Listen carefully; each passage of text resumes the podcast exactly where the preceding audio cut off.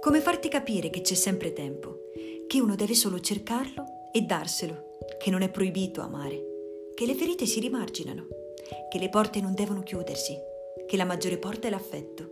che gli affetti ci definiscono, che cercare un equilibrio non implica essere tiepido, che trovarsi è molto bello, che non c'è nulla di meglio che ringraziare,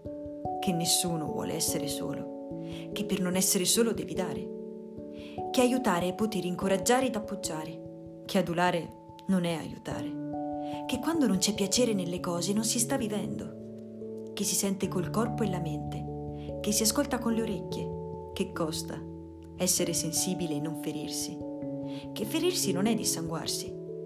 che chi semina muri non raccoglie niente, che sarebbe meglio costruire ponti, che su di essi si va all'altro lato e si torna anche che ritornare non implica retrocedere, che retrocedere può essere anche avanzare. Come farti sapere che nessuno stabilisce norme salvo la vita? Come farti sapere che c'è sempre tempo?